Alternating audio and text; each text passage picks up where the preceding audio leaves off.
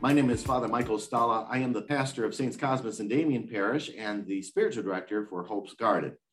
Today, what uh, I've been asked to talk about is uh, when people are going through healing during uh, a time in which they had a lot of trauma, they often have some voices in the back of their minds that they need to fix. They need to get out of their minds. Now, what's that sound like?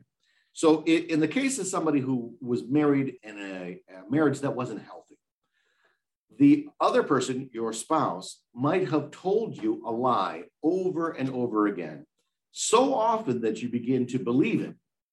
They might say, You're good for nothing, that you're always selfish, that you never understand what I'm going through. And constantly saying these negative things is kind of a way to keep you down. At some point, you start to believe the lies. Now, what I find is as people get out of those relationships, whatever that negative, bad relationship was, they begin to reflect on it. And inside of their minds, there's a little voice of their ex spouse or whoever that person was. Maybe it was your parents, maybe it was just somebody that uh, gave you a lie that repeated it so often that you started to believe it. And that voice is still inside of you. Now, when we talk about like Freudian psychology, he talks about the ego, the id, and the superego. In some way there's like a voice that's like your parents voice of authority over you who tells you who you are and that's like somewhere in in your subconscious. It's very similar to that. There's this person who was very significant to you that is still there's a version of that person inside of your mind that continues to speak to you the same old lies they've always said and when i'm doing some counseling with with people i can hear them dialoguing with that voice in their head. They might say, Oh, you know, I'm just so not good at anything. I my husband always said that, that I was never good at anything. I'd say, wait a second. He's not in here. Why are you bringing him into this conversation? There's something in your mind that you haven't gotten out of there yet. And I often have to point out to them that's not true. That's not true. And because it isn't true, you got to stop believing it and you got to stop repeating it.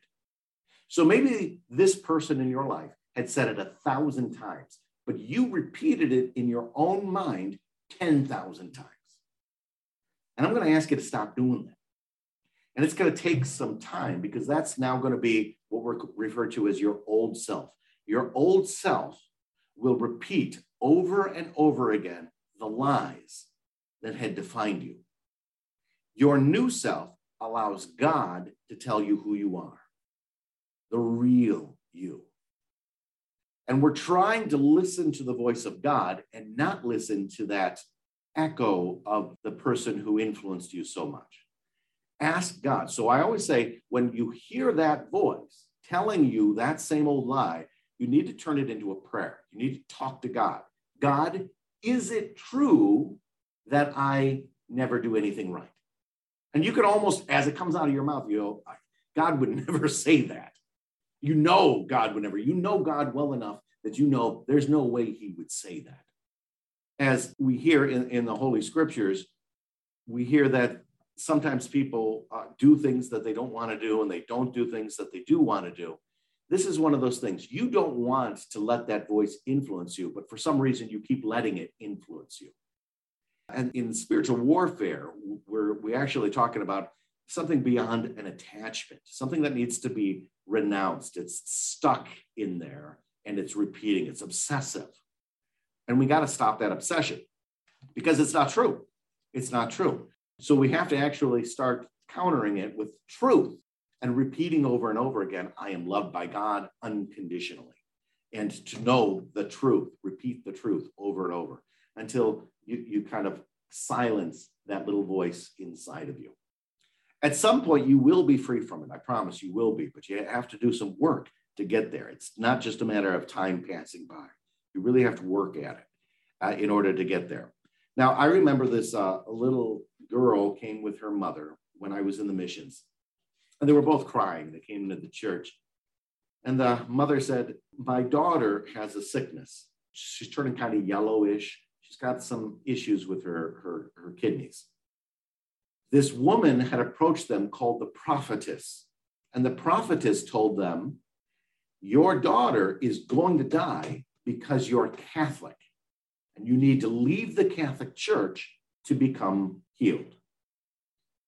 And the little girl looks up at me and says, I don't want to die, Father. And I said to them, Now let's sit down for a second. Does that sound like something Jesus would say? Does that sound like Jesus would say, You little girl, I'm going to let die because you're in the wrong church?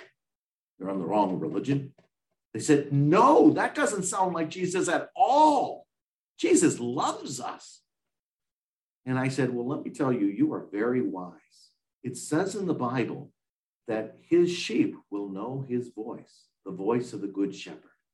And you recognize that was not his voice. And where did you go when you were afraid? You came to the Holy Church and you asked a person you believed really knew the truth, his priest.